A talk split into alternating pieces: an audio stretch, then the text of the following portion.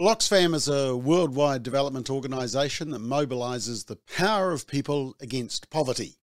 Well, that's what they say they're supposed to do. But they've entered the new religion of wokeness and are quickly alienating many of their supporters. Let's check it out.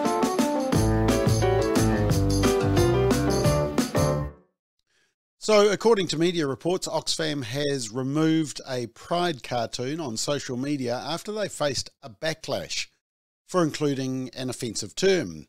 The international charity wrote that, quote, a more equal future is possible when all gender identities and expressions have agency over their lives. This was in a tweet uh, last week, and they released this video. Have a watch of it. How are you marking Pride Month this year? While LGBTQIA plus people around the world are deprived of basic safety, not protected by laws, preyed on by hate groups online and offline, discriminated against at work, deprived of opportunities and pushed to the margins. But pride can be found etched deeply in the hand of a friend, the hug of a chosen family member, or the safe spaces of a kind community. This Pride Month, we take pride in those who protect and champion safety for LGBTQIA people. We all must stand together with queer folks, online, at work, in schools, in sport, through laws, everywhere. We call to protect the pride. Are you with us?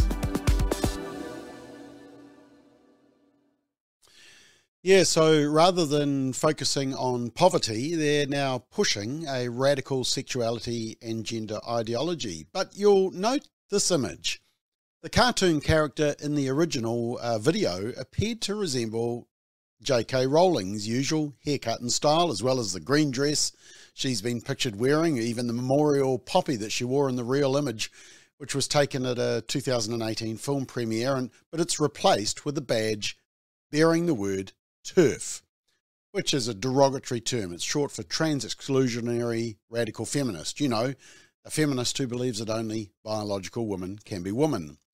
But Oxfam are doing it in a derogatory way. And on the right uh, of this image, uh, which is the full image, uh, it's what's believed to be the Florida governor and presidential candidate Ron DeSantis. Now, the Family Education Trust in the UK said this. Here's another still from Oxfam's Pride Month video. Clearly, they support puberty blockers, lifelong medication, and unnecessary surgery for healthy children. Drag queens are in there as well. And Peter Lynas from the Evangelical Alliance in the UK tweeted this Oxfam are rightly getting huge pushback for this. The ratio of replies and quote tweets to likes is a good sign. People don't like the video. Look at the demonization and ageism against the woman labeled a TERF, shocking from Oxfam. Now, Oxfam has deleted the video uh, and they've put up a new one. They've removed the term TERF and apologized for the offense caused. Well, it's not just the term TERF that caused the offense. Uh, Oxfam insisted it was not supposed to be based on anyone. Yeah, right and said it would re release a cut version of the cartoon. Look, even if it wasn't intended to be J.K. Rowling, which I don't think anyone would believe them on, they still used the derogatory TERF label. Their intention is clear. Now, an international spokesperson from Oxfam said, Oxfam believes that all people should be able to make decisions which affect their lives, enjoy their rights, and live a life free of discrimination and violence, including people from LGBTQIA plus communities. In efforts to make an important point about the real harm caused by transphobia, we made a mistake. We have therefore edited the video to remove the term TERF, and we are sorry for the offence it caused. There was no intention by Oxfam or the filmmakers for this slide to be portrayed to have portrayed any particular person or people. We fully support both an individual's rights to hold their philo philosophical beliefs and a person's right to have their identity respected regardless of their sexual orientation, gender identity, and expression and sex characteristics.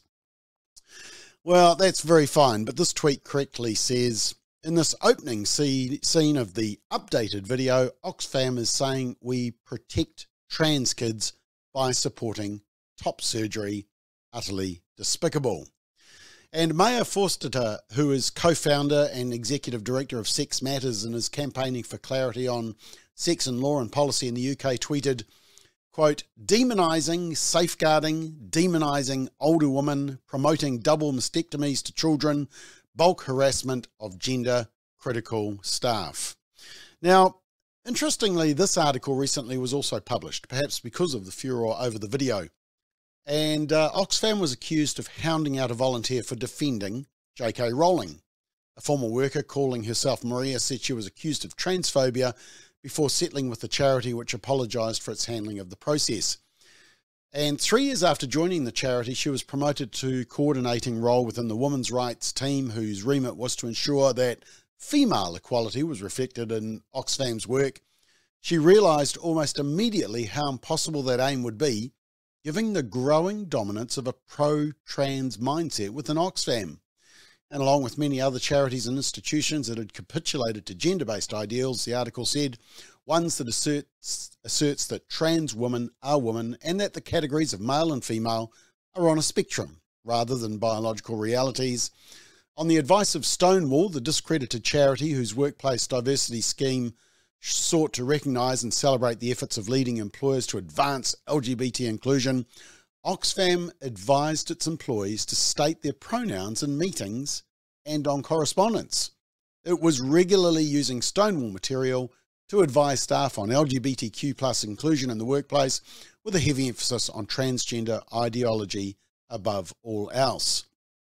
Now, while I was uh, researching this, I came across this story uh, and Oxfam has been slammed for a bizarre new inclusive language guide that was issued to staff that warns against using a whole slew of normal words like stand, pregnant mother, and people, and even apologises for being written in English. The charity guide says that words like headquarters, local, uh, have colonial implications and should be avoided, and staff were warned that people who become pregnant was preferable to expectant mothers, while parent is better than mother or father. And any words related to age, like youth and the elderly, were also better off avoided to allow people to remain dignified, according to the guide. So, look, here's a couple of examples people who menstruate, women, girls, trans men, and non binary people who menstruate. Many of the negative social ideas around menstruation have a misogynist basis Menstruation is also experiences, experienced by people who do not identify as a woman or a girl, apparently. Uh, in Oxfam's book, it says people who become pregnant. Using the term expectant mothers rather than pregnant women reinforces gender stereotypes and assumes that the woman in question wants to continue the pregnancy and will carry the pregnancy to term. Oh dear. So they're also keen on abortion as well. Um, but it gets worse. Breastfeeding people. People who breastfeed. Not all people who breastfeed identify as women. For example, non binary parents. Uh, and have you heard of AFAB and AMAB? AFAB? AMAB? Well, you have now. According to Oxfam, it's assigned female at birth and assigned male at birth. AFAB and AMAB. Uh, and it says, We avoid biological male, female, we avoid born male, female. And the start of the book even contains an apology to readers for being written in and about the English language.